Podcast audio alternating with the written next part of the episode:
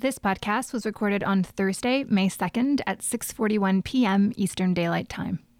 I want to be really clear on this. I don't regret it for a single moment. But 7 years is a long time.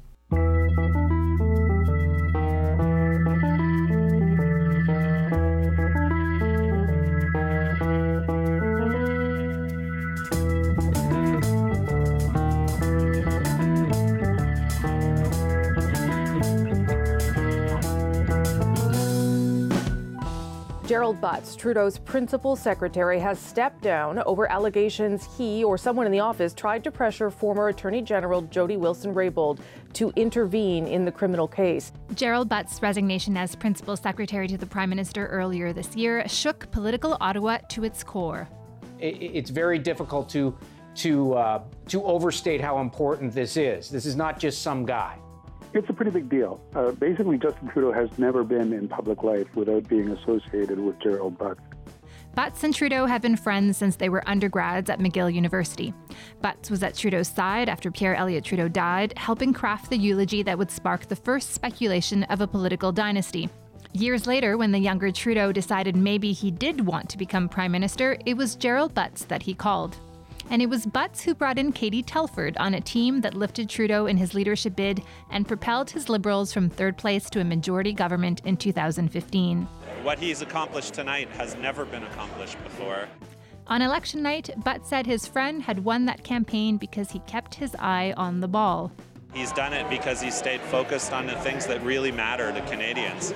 But four years later, the Liberals have been seriously knocked off kilter after one interesting cabinet shuffle. Prime Minister Justin Trudeau is denying that he demoted Jody Wilson-Raybould. She was shuffled today from Justice to Veterans Affairs. For reasons that no one can quite explain, she was removed, obviously angrily, against her will. Less than a month later, this. Claims tonight the Prime Minister's office tried to interfere in a multi million dollar bribery case against an engineering giant. The story dominated the headlines.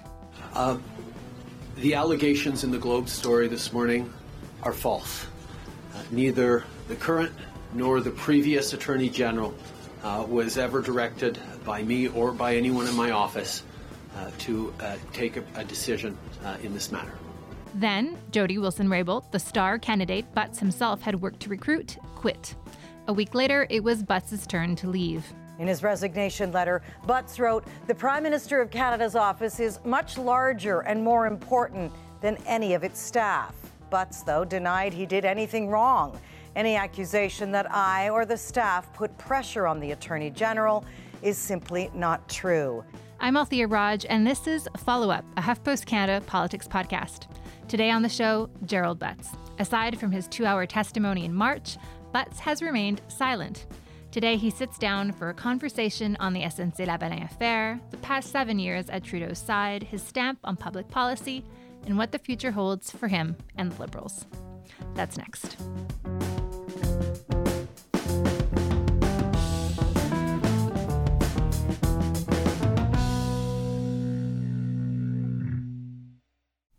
I'm as ready as I'll ever be. Hi, my name is Gerald Butts. Thank you very much for doing this. It's good to be here. I want to start off by asking you why you want to do this. Um, that's a good question. First of all, because you asked me. Um, and uh, uh, I think that um, I think it's an important part of the position that I used to hold that um, you make yourself accessible in some way to the public. Uh, and I think that having an extended conversation about the last seven years and my role in it is an important part of the public record. What is it exactly that um, Gerald Butts has been doing as principal secretary to the prime minister? Um, well, as you know, it's a, it's a multifaceted job, and um, the most important aspect of it is to advise the prime minister on uh, core matters of uh, the government's agenda um, and to help him implement uh, the mandate he was given from the Canadian people. Um, I think it's uh, there's obviously a, um, a management aspect of it, but the most important aspect of the job was to help uh, him and his senior staff and cabinet uh, keep their eye on the big picture. Did you like your job? Yeah. Oh, yeah. I, I, mean, it's one of the best jobs in Canada. I love my job. So why did you quit? Well, um, I think I covered that in some uh, great and to some people excruciating detail in uh, my submission to the Justice Committee. Um, but just to recap, uh, I think I was um, accused of something by a senior member of cabinet that I did not do. Um, but in order to um, defend myself against those accusations, I felt it was important for me to leave the office and do that. I'm going to tread over some of the same territory that you spoke to in great detail on March sure. 6th. Sure. Um, I want to start off months ago, more than a year ago, in fact. Um, what, to the extent that you can tell me, were the discussions about a DPA? Because frankly, um, it seems off brand for the Trudeau Liberals to even uh, contemplate uh, a deferred prosecution agreement. What what what was behind the the reason to insert that into the budget? Um, well, let me say a couple of things about excuse me about the uh, the whole matter. One is, and this is a really important thing, and I said it repeatedly uh, in response to questions, and also in my opening statement to the Justice Committee in the first place. I really believe in the public institutions of this country. I did not and would not participate in a kind of planted story war about what was really going on. And uh, um, I haven't since I left the office, and I won't. Um, I think it's, as you know, Althia, the um, there's an ethics commissioner process going on looking into this. And I respect that, and I respect him, and I respect the office, and um, I will assure you and everyone listening if and when I am asked to submit any additional information to that process, I will be an enthusiastic participant in it. But I do not think it is fair for me to say in public um, uh, what I to transmit that information in public without first having spoken to the ethics commissioner about it. And this would be a question that the ethics commissioner has asked you about? that is up to the ethics commissioner what the purview of their um, uh, process looking into this whole affair is. I understand that there are some things that you may not want to tell me because it's. If you want to talk about the policy rationale behind the DPA, I'm happy to talk about that if that's your question. I mean, as I said, I think in response to a question from uh, Ms. May uh, on this topic, at my Justice Committee presentation, I think it was Liz who asked me this question. Um, I had my extreme misgivings about the policy uh, at the time. Um, I think I was convinced that it was an appropriate tool for the Government of Canada to have in its toolbox by um, uh, a brief I read by Transparency International. Uh, I think there are a lot of misconceptions about what deferred prosecution agreements involve. Uh, they are not, as I said, uh, to committee a get out of jail free card. Um, they are court supervised, mandated reform of a company's governance and its bus- business practices. And at no time during the process, um, uh, sorry, at all points during the process, the prosecution that instigated it can be restarted um, if the company fails to comply with any court order whatsoever.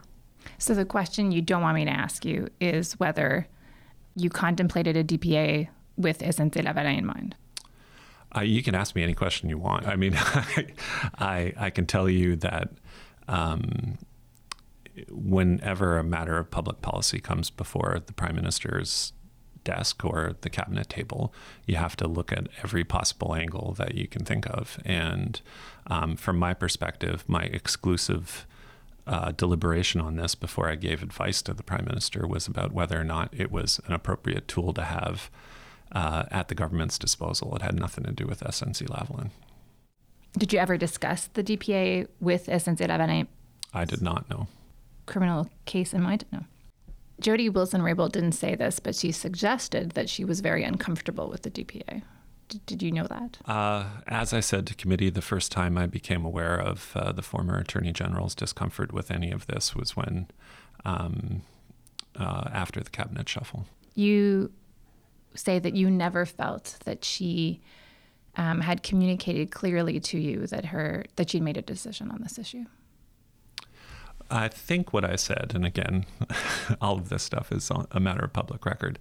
Uh, I think what I said to the Justice Committee was it was my understanding of the law based on uh, the professional public services advice that she could revisit that decision at any point in the process up to um, uh, up to the point a verdict was rendered in the case. So it was a bit of a it was kind of a, a red herring in the public debate that surrounded the aftermath of the cabinet shuffle that a final decision could, in fact, be made when it was my sense, and uh, again, I said this before committee, but it was my sense that at any point in the process, the decision could be revisited, and therefore it was open until there was a, a verdict rendered in the criminal case. But no one communicated to you, which is what she says she did on September 17th that she had made a decision? Well, I wasn't present for the meeting on September 17th, as I said, um, but the only brief conversation I ever had with the former Attorney General was in uh, the Chateau Laurier Hotel when she raised it with me at the end of a very long dinner about many other important public policy issues. And at no time was I told or asked to do anything, um, speak to staff, or she asked me to take no action whatsoever. So, what you knew about how she felt about the issue was communicated t- to you either through Elder Marques or Mathieu Bouchard.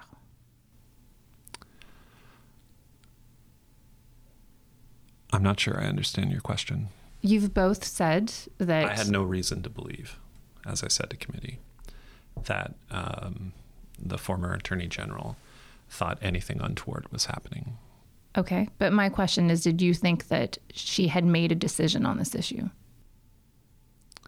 I didn't think it was possible to make a decision on this issue, or at least a final decision, uh, until a verdict was rendered rendered in the criminal case. So, with the one thing that I have trouble with, because I, I've obviously listened to you, I've listened to her, I've probably read everything that's been written on this topic. I can actually see a situation where you are both right. But there are f- flags to me that I have trouble squaring.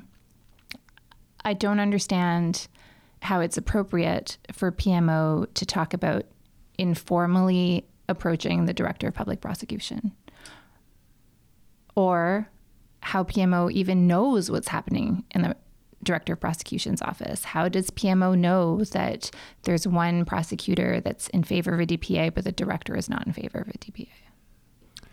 Um, I really don't have anything to say about that because I don't really have any awareness of it. Um, my uh, perspective on the whole issue was that there were welcome and um, productive conversations happening between uh, the people who were running the file and the minister's office and the minister herself. And uh, I was never given any indication that anybody believed anything other than the normal operation of government was happening until after the cabinet shuffle. So when she says that this was happening, you were not aware of it? No, absolutely not.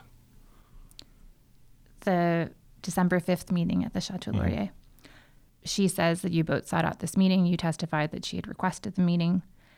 That is correct. And I believe I submitted evidence that she requested the meeting. Yes, through your text messages. Correct. She said that her message to you that day I wanted to speak was, about a number of things, including up bringing up SNC and the barrage of people hounding me and my staff. Did she say this to you? Not to my recollection, no. And I would also say that if that were the express purpose of requesting the meeting, you would think it would come up before the end of the dinner. She said, these are her words, that you told her that you needed she needed to find a quote solution to the SNC stuff. Did she say that to you?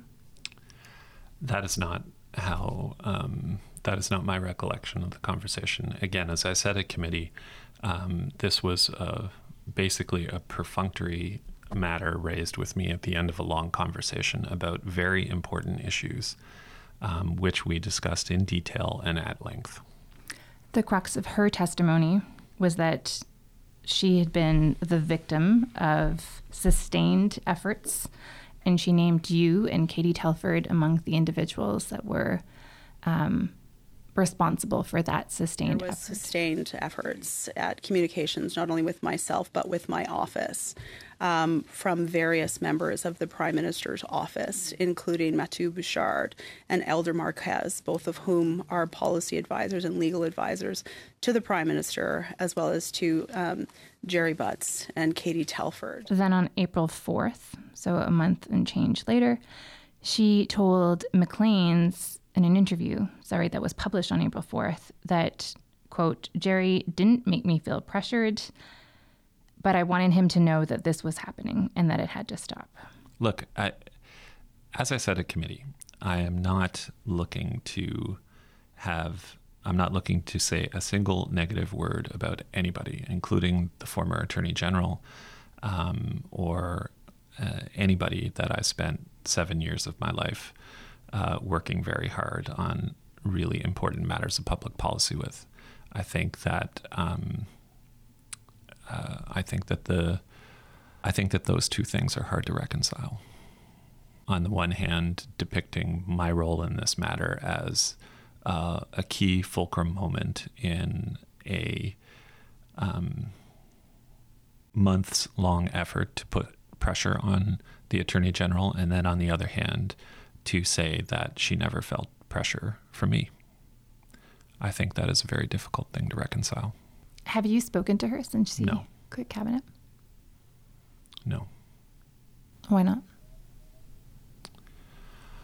Um, well, I haven't had occasion to, um, but Sounds like the- you were texting buddies. uh, the last conversation I had with Ms. Wilson Raybould was the day the uh, Globe and Mail story broke, and I called her. Um, I was in Toronto with the Prime Minister.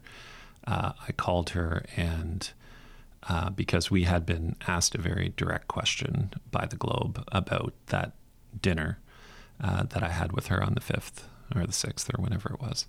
Um, and I said to her what my recollection of the dinner was, and I told her that that is what we would be communicating to the Globe and Mail. Mm, What was her response? Um, you know, she can uh, she can speak for herself on that matter.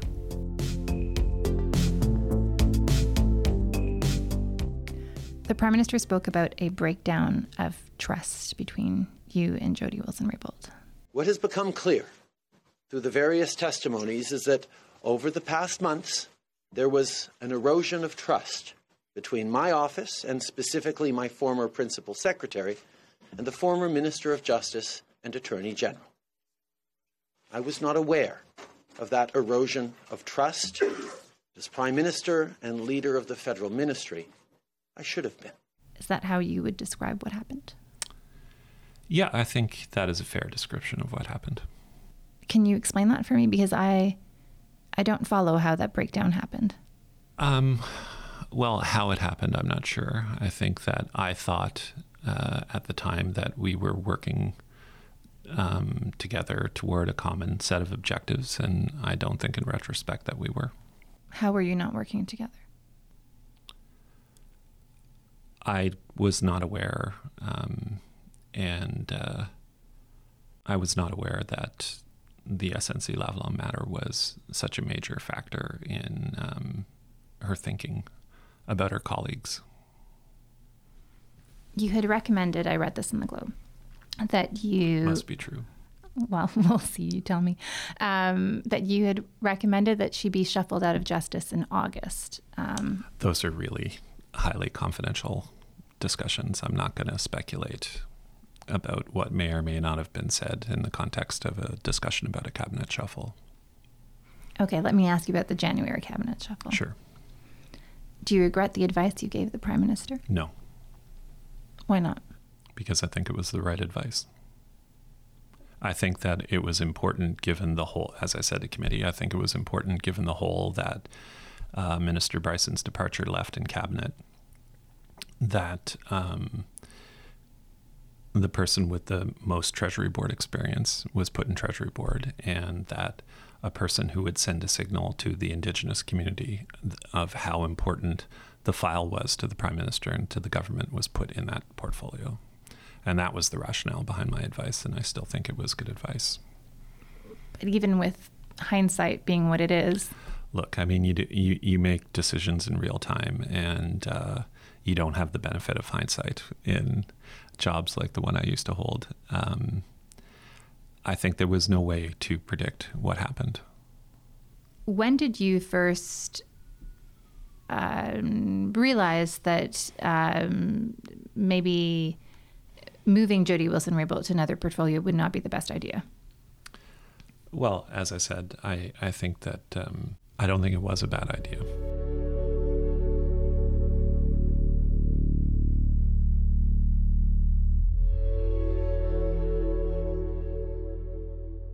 Did Ms. Philpott um, ever suggest to you that there could be a solution found to uh, this problem if um, any particular action was taken? What do you mean? It sounds like you're trying to ask me something very direct there. Um, I believe it was Mathieu Bouchard's head, uh, that that would be enough to placate Ms. Wilson Raybould. Is that true? You're asking me if that conversation happened? Yes. Um, well, look, um, I'll say what I said before again. I really believe strongly in our public institutions in this country. And I'll be completely transparent with you. I absolutely know the answer to that question. I also know that there is um, one of our fine public institutions, the Ethics Commissioner, is looking into the whole array of issues associated with this matter.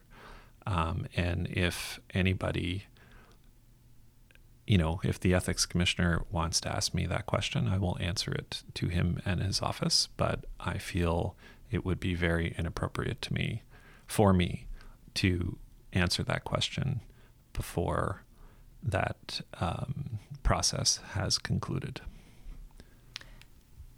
Some caucus members feel that Ms. Wilson Raybould's recording of the telephone conversation with the clerk of the Privy Council uh, is. Um, is a way of trying to entrap him into uh, a certain scenario. I'm not, look. I'm really not going to imply motives, or uh, I think that I would agree broadly with the not broadly. I would agree specifically with what the prime minister said about that um, event when it became revealed. That I think it's unconscionable that a minister of the crown would secretly record a private conversation with a senior public servant. Did she try to negotiate with the PMO to stay in the justice portfolio?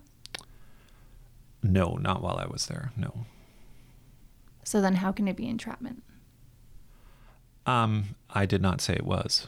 First and foremost, I think that I think that if we were having this conversation, you and I, Althia Raj and Gerald Butts having this conversation privately, and one of us was recording it. I am recording it. I know. well, but here's the point I am aware that you are recording mm-hmm. it. I think it would be hard to take at face value. It kind of flies in the face of common wisdom to take at face value the thing said by the party that knows it's being recorded. Do you trust her? I don't think that matters.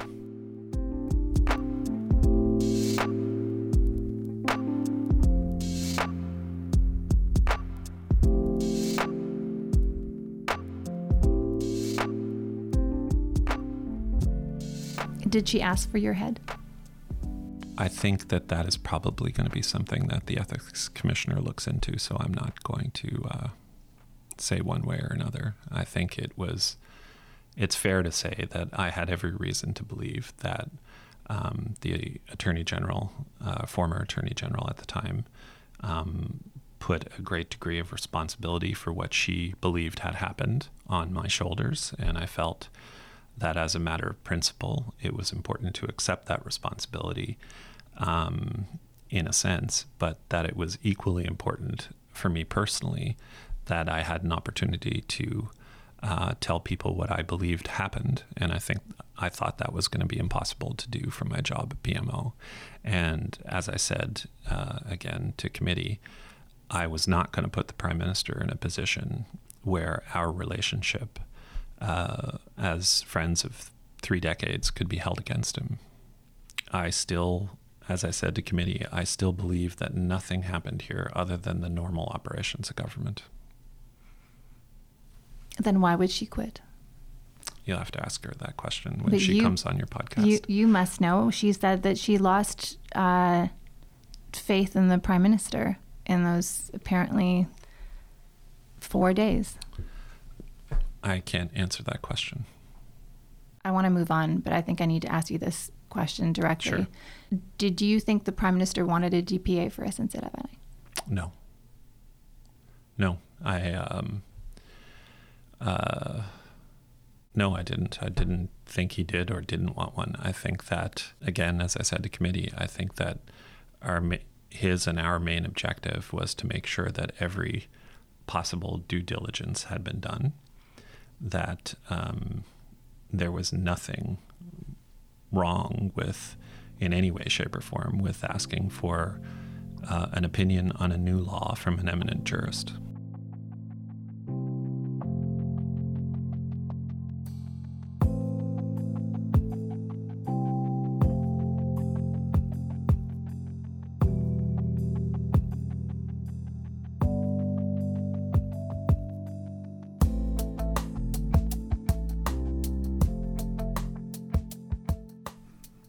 What was the fallout of your testimony like? Uh, a lot of people, I was overwhelmed by the amount of support that people reached out with. Um, I think the period between my resignation and the testimony were probably the most difficult uh, on my family. What do you mean by it was difficult on your family? I suspect they would have been happy to have you home. well, you know my family. Um, well, I will tell you one story. So, the first night after I resigned, I had a couple of friends come over um, just kind of to be around for moral support and bring food and that kind of thing. Uh, and they had two young boys, an eight year old and a five year old, and are nine and six maybe now. And unbeknownst to either of us, there was, uh, you know, the there was quite the bank of media cameras in my driveway. And they, my son, who's 12, uh, was a bit of a kind of big brother to those kids. And when they came in, when they left the car, they were, of course, it looked like the Oscars coming up my driveway. There was uh, flash bulbs going off, and the kids were quite alarmed. And um, they came in the house, and my kids were quite upset by the whole thing. And uh, understandably, they're kids, right? And I explained to them, uh, Jodi, my wife, and I explained to them that evening that while this is all new to them, we've seen this a thousand times and this will last for a few days and then uh, everybody's going to forget who we were and we can get back to having a normal life. And I said to my kids, uh, on the bright side, I'm going to get to walk you to school every day. And in what universe did you think that would happen? Um, so they were quite pleased by that. And then the next morning when we woke up and we were getting ready for school, um, it was one of those days in Ottawa where uh, people who live in Ottawa understand them or will recognize this very well. It was like spacesuit weather. It was so cold, right? So we bundled ourselves up in our parkas, and uh, um, uh, my son's school is about a kilometer from my house, and my daughter's school is around the corner. So we walk out the door that morning, and with my son, and um, I get to the end of my driveway, and I turn left up the street, and I catch out of the corner of my eye. There's a blue car parked illegally across the street, and as soon as they see the person in the car sees me and my son walking up the street, they jump out of the car and they jump in front of us on the sidewalk. And he kind of crouches down and starts taking pictures of us as we're walking to school. And, um, you know, it's. I said to him, and fully expecting, you know, I thought uh, this would be um, rebel media or, uh, at the very worst, the Ottawa Sun. Uh, I asked him, I said, Look, I know you're just doing your job, um, but do you mind telling me who you work for? And he said that he works for the Globe and Mail. And I was quite surprised by that because, um, you know, you depend on, uh, in jobs like the ones that I held, you depend on um, certain publications to uh, abide by. I wouldn't call it a code of conduct, but there's a bit of an unwritten set of rules in how you interact and I felt that that was a pretty clear breach that had um, negative ramifications for my kids. And um, it was also the week that uh, the Yellow Vest protesters were in Ottawa. Um, and, you know, it's, you don't want to be in a position in any line of work you're doing where you feel like you're jeopardizing uh, in any way, even if there's a 2% chance in any way, the safety of your family. And um, I think that uh, one of the one of the great, you know, I've been very lucky in my life, and I've been very lucky in the positions I've held and the people I've worked with. And uh, I think we can all agree, uh, and you can assign blame however you want to do this, as either a journalist or a citizen. But I think we can all agree that the the um, the tone of politics has taken a decidedly different turn for Canada uh, in the past year or so, and I think this was behind uh, the clerk of the Privy Council's testimony uh, to the Justice Committee initially. I think, um, you know, I think that there are I've seen all over the world public institutions falter and fail in places that we never would have expected it to happen in the first place. And at the core of it all, I think, um, or at least what plays a material um, role in what has happened is I think the economic model of journalism has changed dramatically, if not collapsed. And I think that people are willing to go to print or to put on air things that 20 years ago they would not have. And the combination of things that happened to my family that week after I resigned uh, definitely played a role in my um, uh, thinking about how to engage with politics in the future. There's a lot there. A lot happened. Do you think your safety was ever in, at risk? I think it was. Um, it would have been. I don't know. I'm not a security expert. I'm not someone who assesses these things for a living, and I don't have that kind of expertise. Um, but if you're asking me, was my family quite worried, and were my kids scared? and did I think it was um, the Marquess of Queensberry rules to put my house on television um, and to let everybody in Canada know where I lived at that moment in time? No, I don't think that was right at all.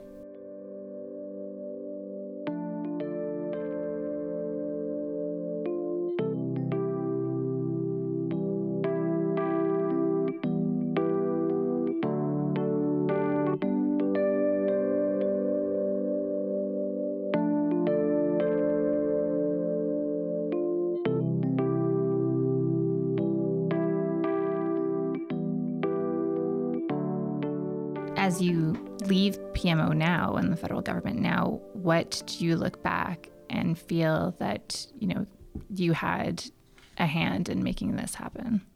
Well, I mean, look, I think the most important thing about politics is it's a uh, team sport, right? And I would not claim individual credit for any individual measure.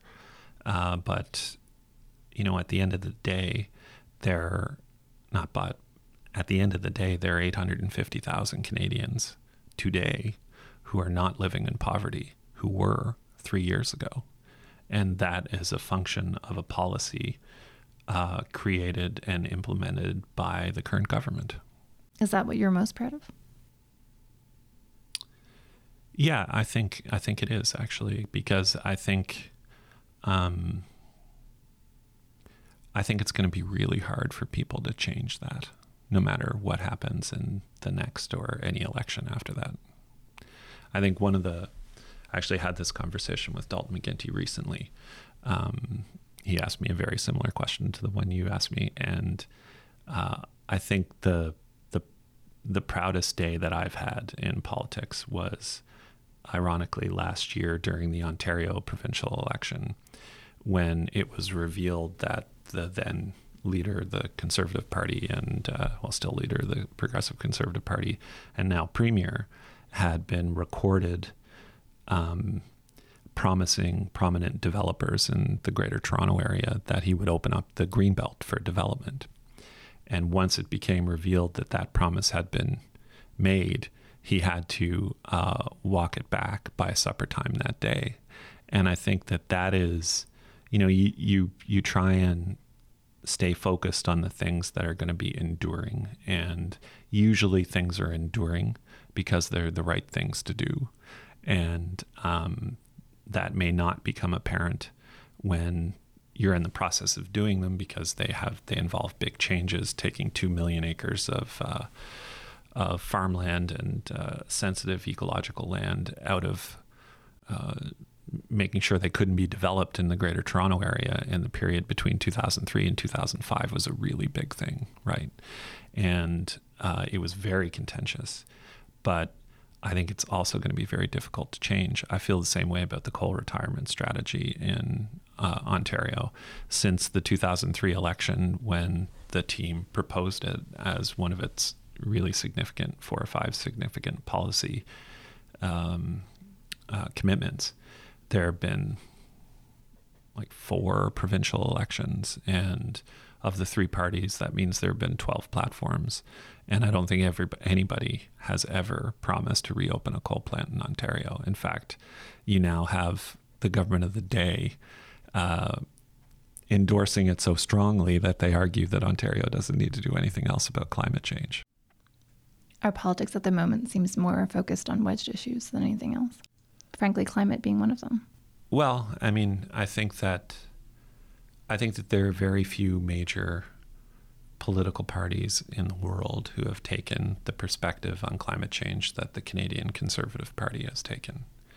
And I think that history will judge them very poorly for it. So many people think of climate as a political issue. It's not really a political issue, it's an issue of physics and chemistry. And um, the, the world is doing its best to adjust to a new climate and a new reality. And I am an optimist, and I think that those adjustments will be made. The issue for us as Canadians, from a political perspective, is what kind of role are we going to play in that, and what kind of um, you know what kind of changes are we willing to make? I think that anytime a big change like this happens, um, historically, you're going to have a lot of entrenched interests who want to make sure the status quo prevails because they profit from it. And I think you're seeing a lot of this in uh, uh, the current debate in Canada. Um, but it's really, really important that we keep an eye on where the future is going. And, and you know, the optimistic thing is that from an energy perspective, from a food production perspective, from all of the all of the big sectors of the economy that are um, going to need to change in order to uh, reflect a new reality in the climate. Those things are happening. The question we have to ask ourselves as Canadians is do we want to be part of that or not?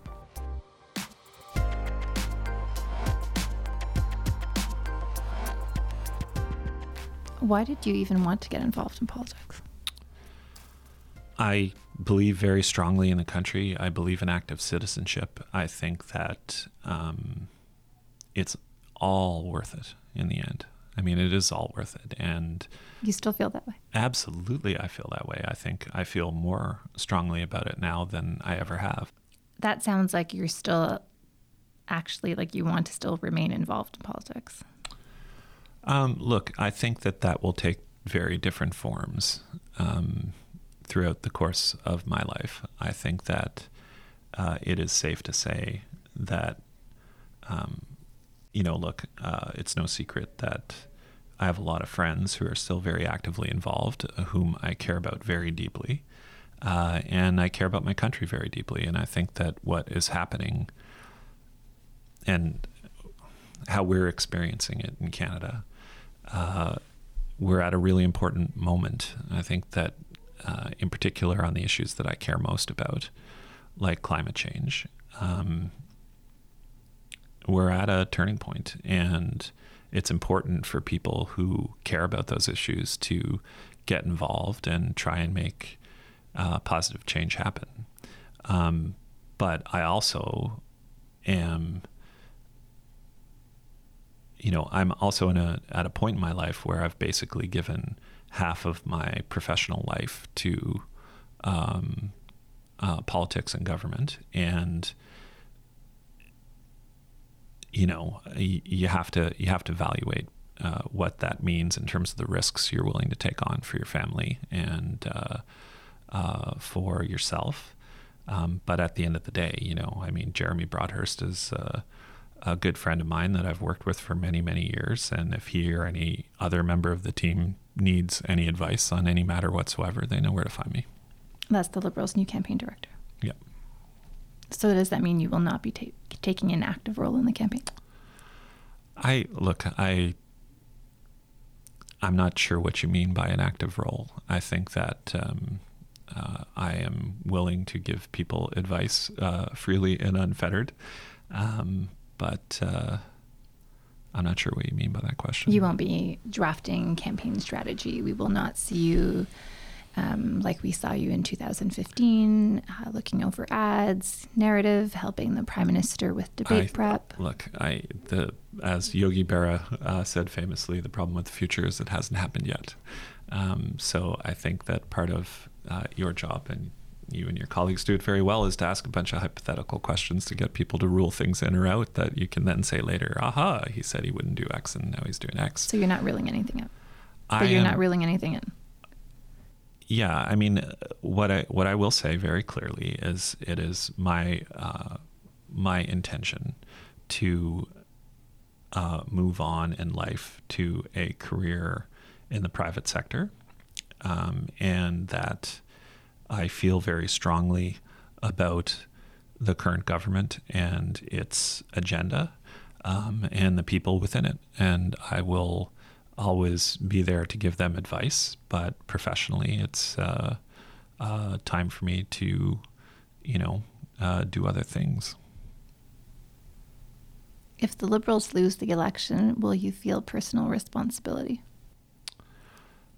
Again, uh, this is a team sport. It is not on any one person's shoulders. And I, I think um, you're asking me another hypothetical question because I of think course. I think the uh, Liberals are going to win the next election. What's your relationship like with the Prime Minister now? It's good. It's good. I mean, we we were friends a lot longer. excuse me, a very long time before he was in public life, and we'll pro- we'll I'm sure we'll be friends a lot longer uh, than he will be in public life. Um, that's good. That's good. We're good friends. When was the last time you spoke? Uh, I think we spoke last week. Uh, mostly he was calling to wish me a good hiking trip with Jodi.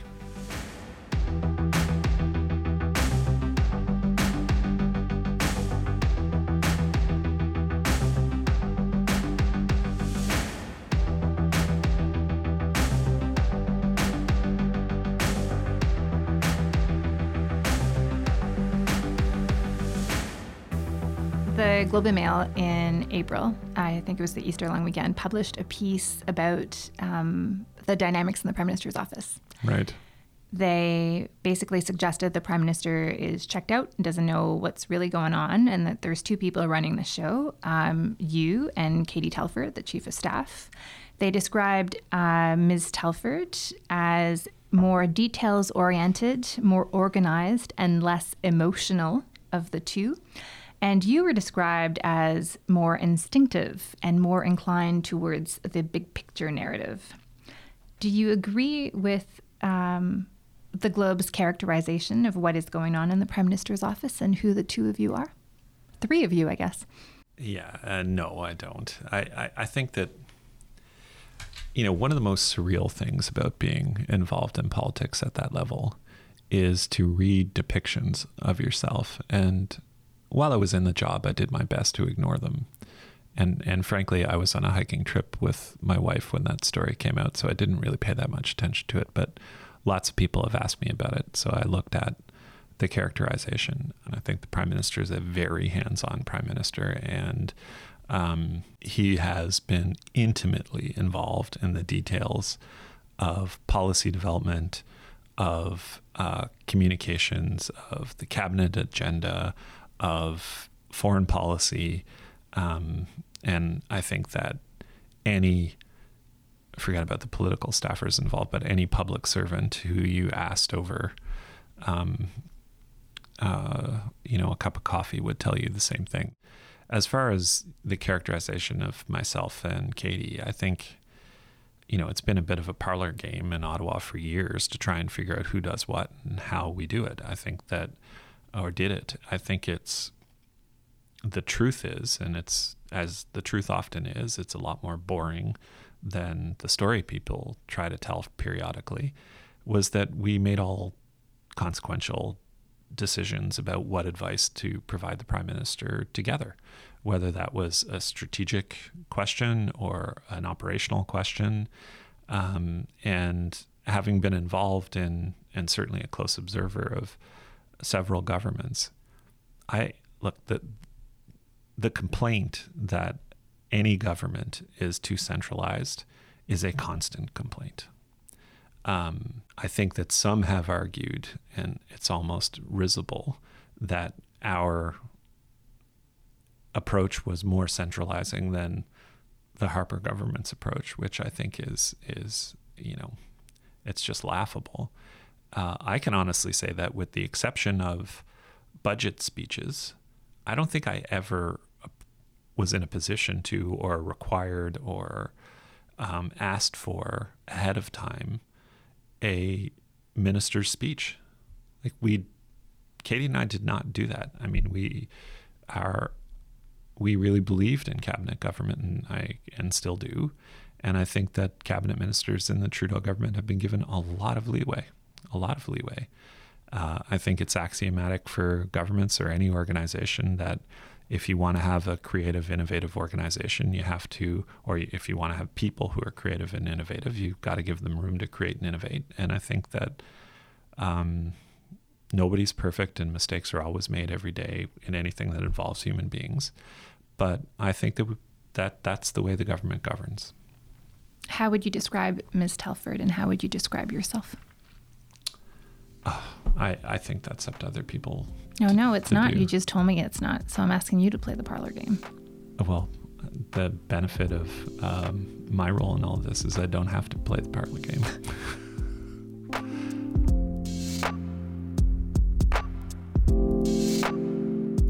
I mean, the best the the best piece of advice I ever got in my life actually was about this topic. Um, my aunt, uh, sister Peggy Butts, who was the um, spent what she characterized as the least productive three years of her life in the Senate. She was the only um, cleric ever appointed to the Senate, to my knowledge. Uh, way back when I was thinking about getting involved in politics uh, the first time, um, well, not kind of the first time, I'd volunteered before then, but Dalton McGuinty had offered me a job as his policy director in opposition at Queen's Park. And I asked, of course, as I did with most things in those days, she's since passed, um, so is unavailable for such questions. Um, I called Peggy and asked her for her advice, and she said to me that, and I actually think this is true of life, but she said there are two kinds of people in politics. There are people who want to be something, and there are people who want to do something, and the latter are too few and far between. uh, and the former are too numerous. And you should ask yourself the question whether Mr. McGuinty is in the latter category or the former. And if he's in the latter, you should help him because those people need support.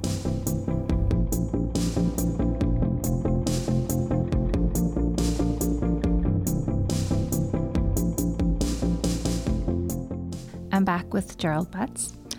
Um, you told me a story a long time ago about how you first became involved in Dalton McGuinty's office. Um, I thought it was an interesting way for a young person to get involved in politics. Can you tell me that story?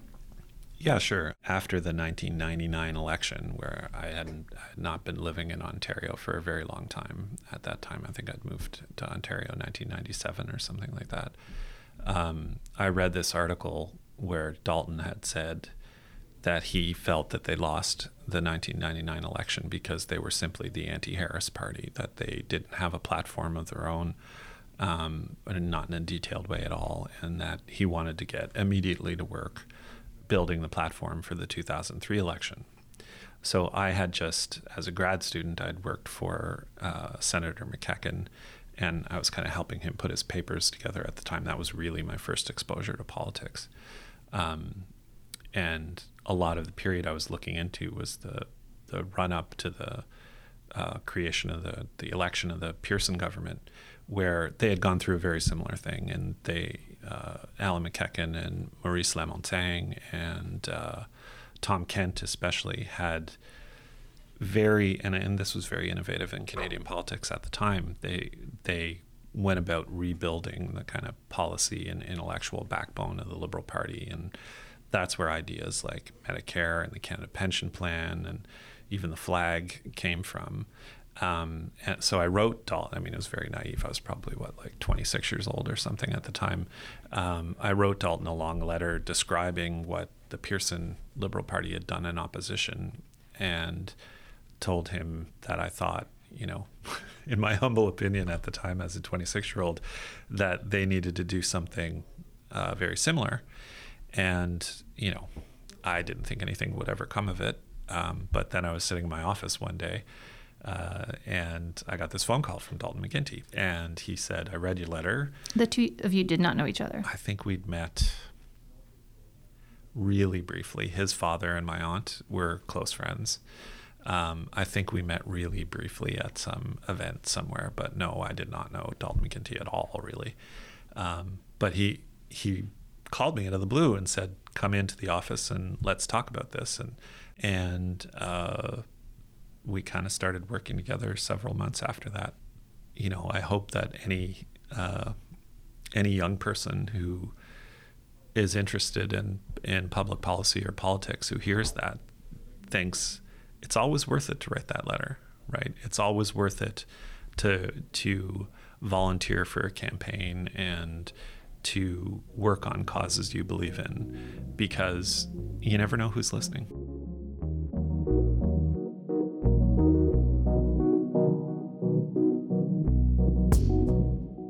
Um, I think that one of the most underrated public policy achievements of my lifetime and I had a role in this, obviously, um, was the um, the public school reform in Ontario under the McGuinty government that brought it from um, languishing well down.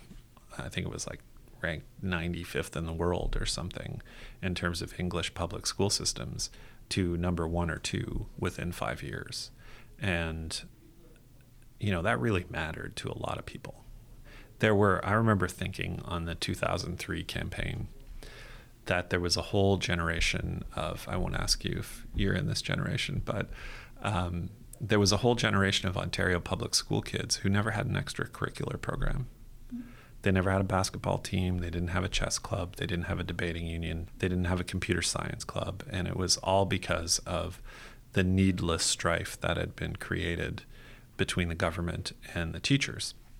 And um, the summer after we were uh, elected, the McGuinty government was elected in 2003, we created this non compulsory, basically volunteer program for teachers to come and learn about the new approach to schools and the curriculum in the summer of 2004.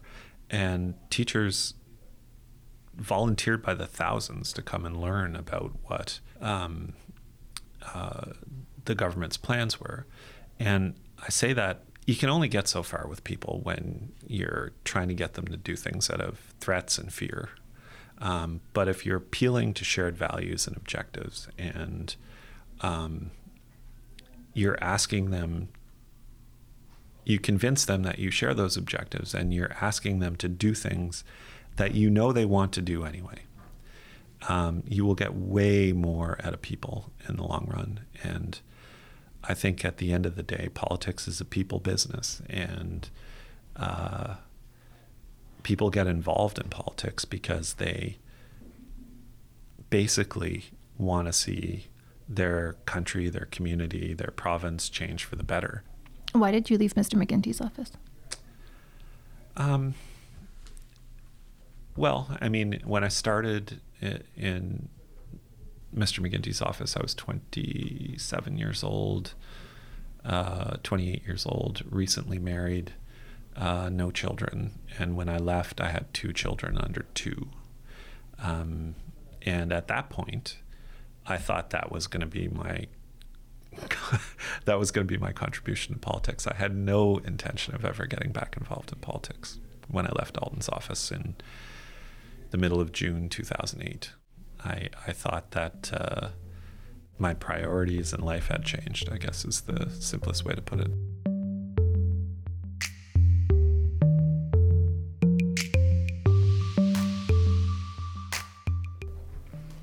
Then you went to the World Wildlife Fund. I did indeed. Um, that's you were there when I met you. Yeah. How did the Prime Minister, the Liberal MP for Papineau at the time, convince you to get back involved in politics? Well, it was you know it was pretty much uh, seven years ago, um, after the you know the actually I think it was I think it was seven years ago today that Harper was elected with a majority, as we we're recording this. Um, I remember I was at a WWF. Uh, it was the 50th anniversary of the World Wildlife Fund, and I was in I was in Switzerland at that celebration, and I was not uh, I was not really paying attention. I got to be honest to what was happening back home at the time, and I remember getting a voicemail message from uh, Justin saying, you know, basically what had happened in the election, and um, I was quite surprised. I mean, I knew it wasn't going very well when I left, and I was not involved in the federal party at all. But, um, you know, I think that I got involved because I got back involved in politics because I really believed in, and still do, uh, in him and what he was trying to accomplish. And uh, I think that you know, I think that when you feel like you can make a difference, you should make a difference. So then why don't you stay? Well, like I said, I mean, you know, it, it's when I started this, when I got back involved, and it's not like WWF wasn't an incredibly demanding and rewarding job that involved a lot of time away from my family, but um, my son was five, my daughter was three, and uh, now my son will be a teenager in four days and five days. And uh, my daughter's 11. Um, hopefully, she won't listen, going on 16. so it's, you just, your priorities change. And um, truth be told, it was always my intention to leave after the election, probably this time next year. You know, you just, uh, you have to you have to really clearly and thoroughly assess what you think are the most important responsibilities in your life. And at this stage in mine, I think it's really important that uh, my kids and my family be shielded from, or not not shielded is the wrong word, not take on the very obvious risks associated with political life at this moment. A safety risk, to go back to our. No, it's not a personal safety risk. It's more, um, it's broader than that. It is a reputational risk for me personally. It is my wife, who had um, an incredibly uh, um, positive, productive career, um, who, you know, basically when you undertake to do something like this, you blow up your lives and you do something completely different from what you were otherwise doing. And again, I want to be really clear on this. I don't regret it for a single moment. But seven years is a long time. And uh, as I said to Jodi on many occasions, uh, my wife Jodi, on many occasions uh, over the past three months, my main ambition next in life is to be a an excellent rhythm guitar player in her band. That she gave up an incredibly um, rewarding career, and I don't just mean I don't mean that financially. I mean it more. She was she was basically running a major hospital, um, and would have been um, a uh, very very significant uh, healthcare executive. We we were always very careful the whole time I was in uh, my former job that you cannot have either the appearance like even the basic like the, the, the, most basic appearance of a conflict of interest so it meant that my wife can do very little other than volunteer work and board work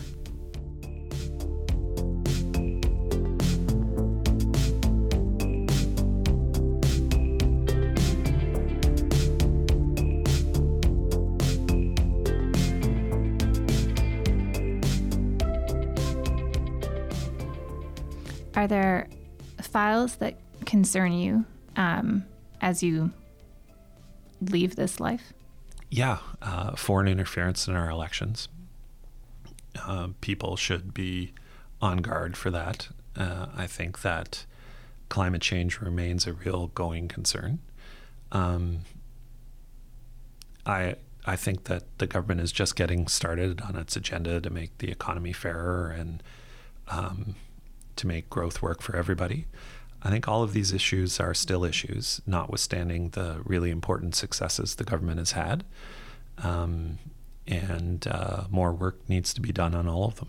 Do you worry that the Prime Minister won't be able to rebuild his coalition? to rebuild his, I'm sorry? Coalition, you Democrats, some Greens, uh, progressives who voted well, for him, I, I, some I conservative that, switchers. I think that one of the important lessons to be drawn from the last 25 years or so of Canadian politics is that party affiliation has never been weaker, right? Um, as it often does, Quebec was kind of the vanguard of this. When you think about what's happened in Quebec elections since I was a student at McGill, they've pretty much chosen every option, and when um, every option available, and created a bunch of new options in order to uh, uh, make new choices. And I think that that was a key insight that we had in the run up to the 2015 campaign that you know citizens are free citizens and they do not when I was growing up in Glace Bay Nova Scotia you knew that Maggie down the road was a Tory and she was always going to vote conservative no matter what and John up the street was a liberal, and uh, Myrtle across the street was a New Democrat. These are all actual people, by the way. Um, and I think that world is gone, and it's gone uh, forever and mostly for good, because it means that people who are competing for the support of their fellow citizens in an election campaign uh, need to do so based on what the kind of people they are and what their vision is for the future of the country or their province or their community. I think that's a good thing. So does that mean no? You don't think he'll have difficulty rebuilding that coalition? I think it'll probably be a different coalition. What I'm saying is, I think that identifying that coalition as Greens, New Democrats, uh, Red Conservatives, I think that that's not that's not the way people conceive of themselves as political actors.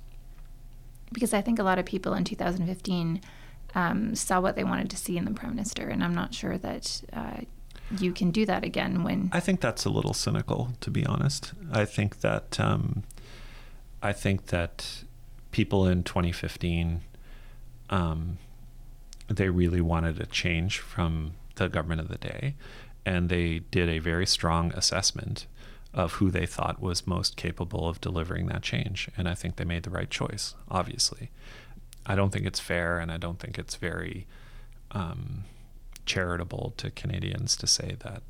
And I know the Conservatives are trying to play on this sentiment presently with their ad campaign. But I think that Canadians are smarter than that. I think they knew what they were voting for and they knew what they were getting. Well, they got a prime minister who went back on his word on electoral reform, who bought a pipeline. I think they got a prime. He campaigned on um, chiefly the most significant commitments he made were on um, the Canada Child Benefit, the Canada Pension Plan, the Climate Plan, infrastructure, the infrastructure plan, and he did all of those things. And as Richard Brennan, who is one of my favorite journalists, once said to me many, many years ago in Queen's Park when I asked him, Why aren't you guys putting the fact that Ontario's test scores have gone up 8% in the last two years on the front page of the Toronto Star? I remember Badger said to me, When are you liberals going to understand that plain lands is not a story? And I think that is true, that it is. Um, it's part of the dynamic of the way governments are covered that mistakes get blown out of proportions uh, proportion and successes do not get covered. What do you think you should run on? I think that's advice I'll give privately if asked. well, clearly you have some ideas. Look, I, I think that re-election campaigns are fundamentally different from election campaigns. Um, and they should be, this is something I, I've said in in quasi public forums repeatedly over the past six months, uh, and certainly to caucus and to cabinet, that um, a very clear choice needs to be presented. That reelection campaign should be about a choice, not a referendum. And I think I think the starkest choice is on climate and what kind of economy that people think is going to attract new investment and jobs and what kind of jobs do people think their kids are going to have.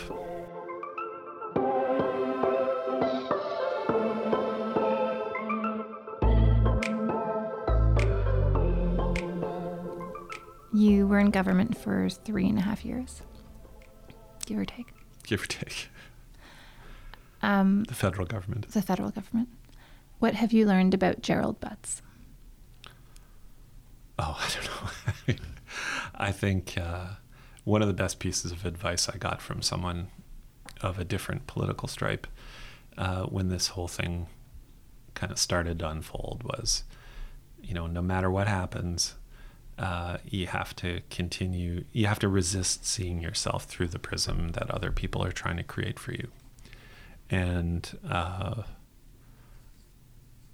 I think that um, I have done my best to do that. So I don't, you know, you always, if you're, I like to think that everybody learns new things about themselves every day. I don't think there's anything about this whole experience writ large that has revealed any great truth to myself about me. I try not to think about myself that much. Um, one of my favorite lines from one of my favorite writers is uh, uh, You'll stop worrying about what other people think of you when you realize how seldom they do. And I think that's a good adage to apply to yourself as well. Have you learned anything about politics?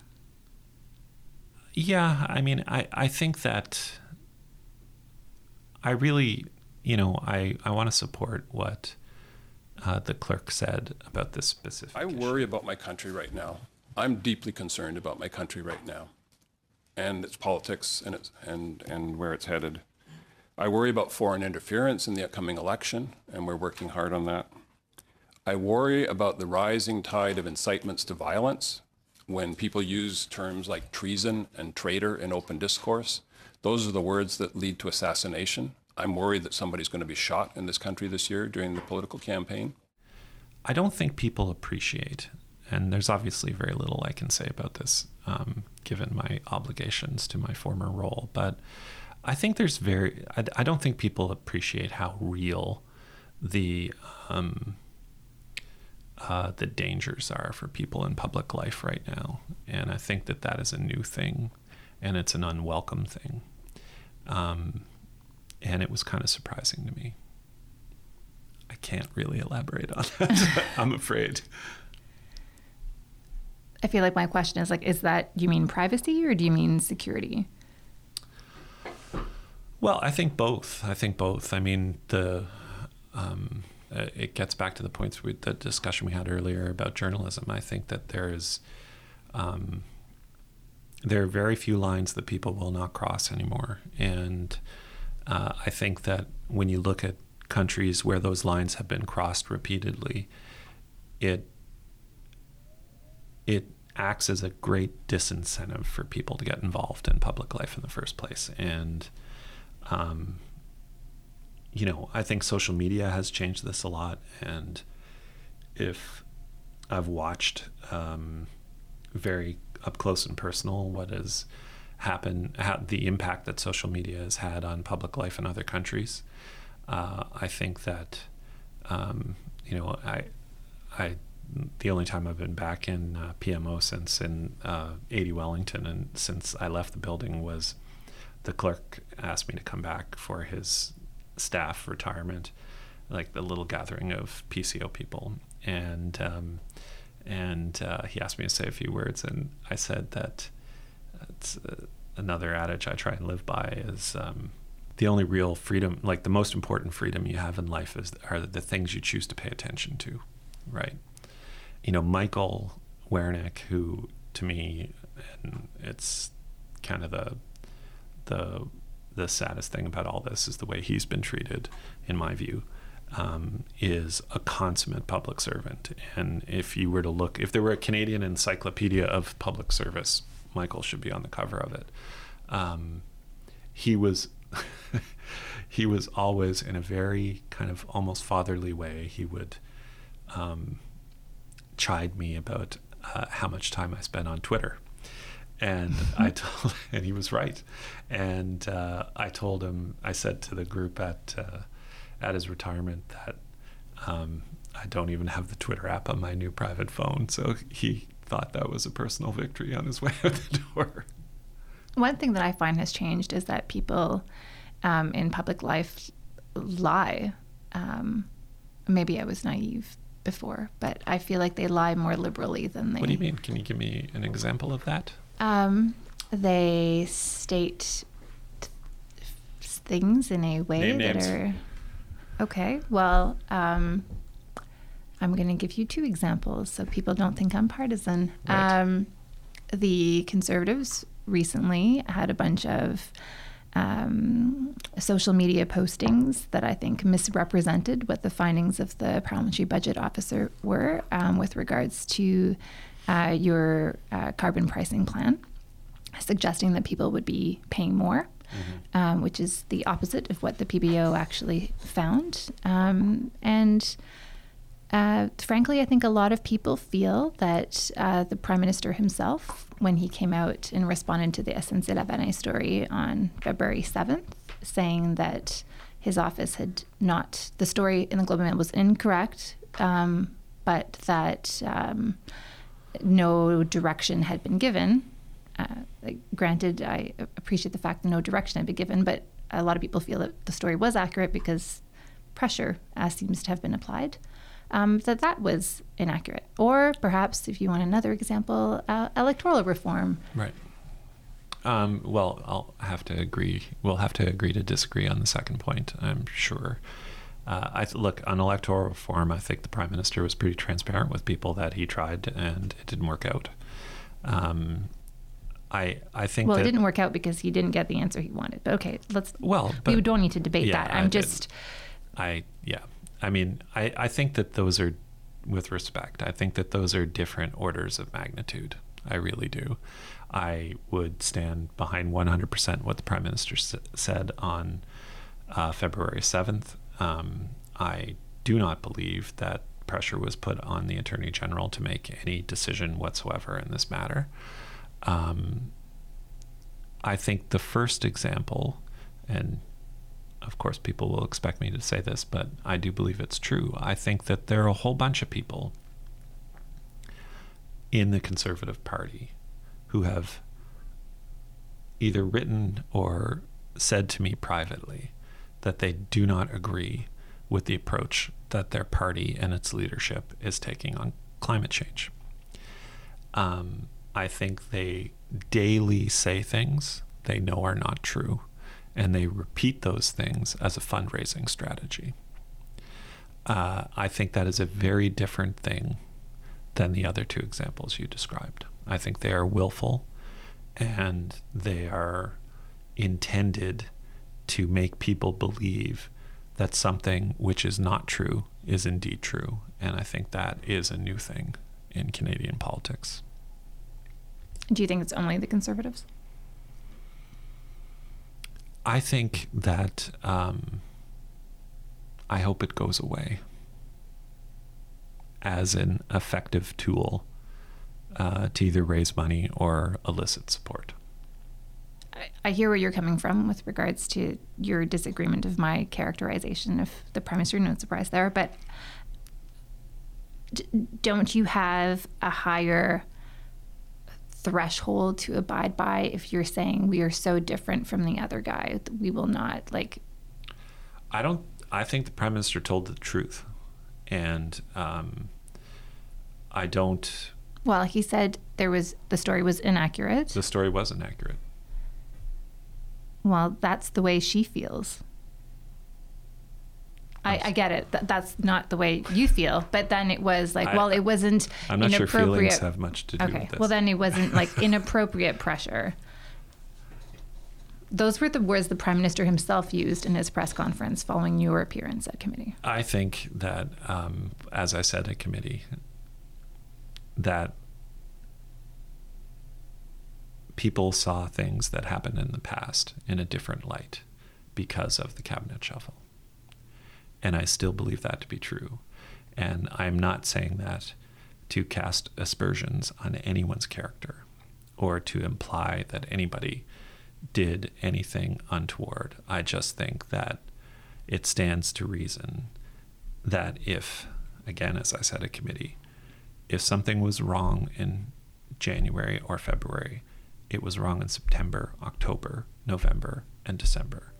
And at no time was an effort made to make the leadership of the government aware of that.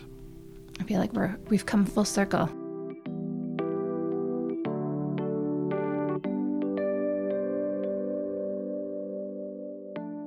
I think that Canadians, whenever they go to the polls, um, are fair judges of a broad of a government on a broad swath of issues, and I think this will, this and its aftermath will obviously play a role in people's determinations in the fall, but I don't think it will be.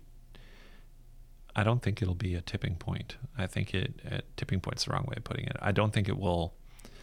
I don't think it be it'll be the deciding factor in many people's votes. I really don't. I think that um, governments are governments for four or four and a bit years or three and a bit years, and Canadians are fair people and they make judgments based on a wide variety of the government's accomplishments and disappointments. And I think that in their capacity as fair judgment judges, they will decide that the prime minister has been a very good prime minister and the government's been a very good government. The prime minister seems to be rudderless, if I can say that. Like well, you can say anything you want to say. I may not agree with that, and I certainly don't agree with You don't? Because no. the past two months have been, uh, he seems unsteady, unsure, he's misspeaking. I, look, I think you guys want are seeing what you want to see. And I think that there's an easy story to be told that, um, you know, there was this kind of mythology created around Team Trudeau by the press more than by Team Trudeau itself that it required certain components to be present in order to be effective, and I just don't think that's true. I think that. Um, Do you mean you? I think the nature of the relationship. I think the um, the the the people involved, myself included. Um, I just don't think, honestly, it's a great team of really hardworking, dedicated people, and uh, that is both on the in caucus and in cabinet and the prime minister himself and on the staff side these are really hardworking good people. And it's a mistake. If you're their opponents it's a mistake to underestimate how effective they can be. Um, but I also think it's a mistake if you're covering them to depict them as dependent upon any one person's presence. I want to ask you about something you posted yesterday on your Facebook page. Okay. You wrote a supposition. Nothing of a high degree of difficulty can be done without a corresponding degree of trust among the people trying to do that thing. Discuss. Yeah, um, I think that's a very interesting question. And funnily enough, and I've almost written off Facebook, um, funnily enough, it created this really interesting discussion. People, some of which, some of whom I had not heard from in many, many moons, uh, weighing in on this. And when I say it's a supposition, I mean it literally. I'm like putting that forward. Do people believe it's true or false? I'm not sure. I think there are convincing arguments on both sides. What were you thinking of when you posted that? Uh, I was thinking about what I'm doing next with my life, frankly. And what is that? TBD. Gerald Butts, thank you very much. You're welcome. It was a pleasure to be here. Gerald Butts is Prime Minister Justin Trudeau's longtime friend and advisor. He served as Principal Secretary to Trudeau from 2015 until February of this year. Butts was also former Ontario Premier Dalton McGuinty's Principal Secretary from 2003 to 2008.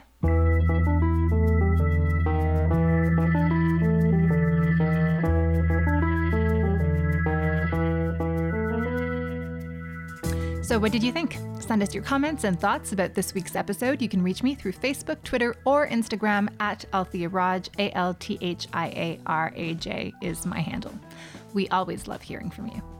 If you already subscribed to Follow Up, thank you. If you haven't yet, well, what are you waiting for? The subscription button is right at your fingertip. If you're listening on Apple Podcast, please leave us a review. Every note helps grow our audience. A big, big thank you this week to producer Zi-Ann Lum and audio editor Michal Stein. Andree Lau is our executive producer. I'm Althia Raj. Until next time.